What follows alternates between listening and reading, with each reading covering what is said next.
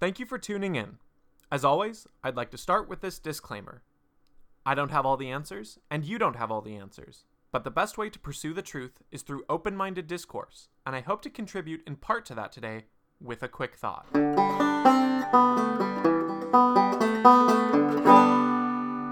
While I normally wouldn't choose a subject matter so similar to a previous subject that I have done on A Quick Thought, the case of Alfie Evans is so little publicized that I feel the need to do it. His case has not been trending on social media, which either leads me to believe that not enough people know about him, or it is being actively suppressed as a news story. In either case, I think it is my duty to bring it to the forefront. Alfie Evans is a child who died recently. He was born in the UK and at 22 months was suffering from an unknown brain condition. And doctors said that without machine life support, he would die within minutes. Alfie's parents, however, wanted to fight for Alfie's life, and there was an experimental procedure that could be done in Italy if he was transferred. Because of the way that the UK law system works, the courts rule in favor or against parents being able to do certain procedures when the child's life is in danger. The state assumes the role of providing the most reasonable, the most humane treatment for a child. And the courts ruled against the parents of Alfie Evans because they ruled prolonging his life would be a form of mistreatment because he would eventually die and it would only bring him pain. The result was that Alfie Evans was removed from machine support and did not die within minutes, but died four days later after being starved for oxygen, starved for food, and starved for proper treatment by the state. This goes along with the case of Charlie Gard, in which the state assumes the role of protector and provider over a parent of the child.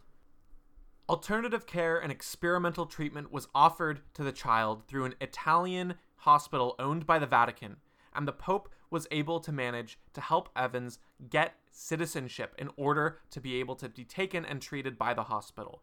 There was an ambulance helicopter waiting for him, and he could have been transferred if the state would allow the parents the autonomy to choose the decision for their own child.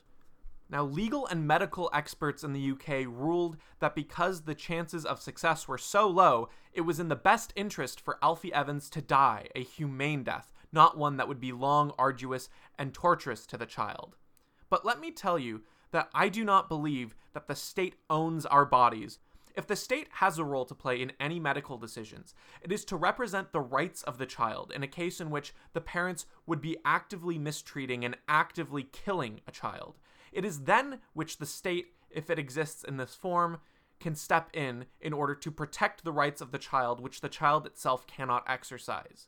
The state, however, does not have the right to step in and squash the child's right to life, squash the attempts that the parents are making in order to save the life. Ultimately, parents are the ones responsible to protect and to preserve the rights of their children, not the state. This is a cruel example of the state looking through the system in what quite possibly is a legal death panel and deciding whose life is worth pursuing and whose isn't. This is a complicated issue for sure, but ultimately, it is cruel and inhumane to tell parents that they are unable to pursue experimental treatment, unable to try to save the life of their child. This is a terrible outcome and a terrible consequence of socialized medicine and laws in the UK. While many are criticizing the socialized medicine aspect of this, the state control which has deemed the child's life unworthy of saving, there are always dissenters online and on Twitter who say that this has nothing to do with socialized medicine. Now, even if the law which grants the state the arbiter of whether or not the parents are acting in the best interest of the child is technically part of the socialized medicine system or not, I want to advise that this move towards socialized medicine puts in place an infrastructure for those kinds of decisions to be made. So, whether or not technically this law stems from the NHS or not, we have to be worried that any move towards a socialized state, more socialized laws, and in particular socialized medicine, these kinds of outcomes occur. Ultimately, at the end of the day, we should be a society which chooses to pursue life at all costs. This would be a much different situation if the parents decided that this was the right course of action. But it wasn't. They weren't convinced, and doctors have been wrong. We can't just hand over our lives to technocrats who insist that they know how to run our lives better than us, especially when it comes to the pursuit of life. We must be adamant and we must be free. We must be able to make these decisions for ourselves and for those for whom we are responsible, because allowing the state to be responsible is a dark and dangerous path. Thank you for spending your time on a quick thought.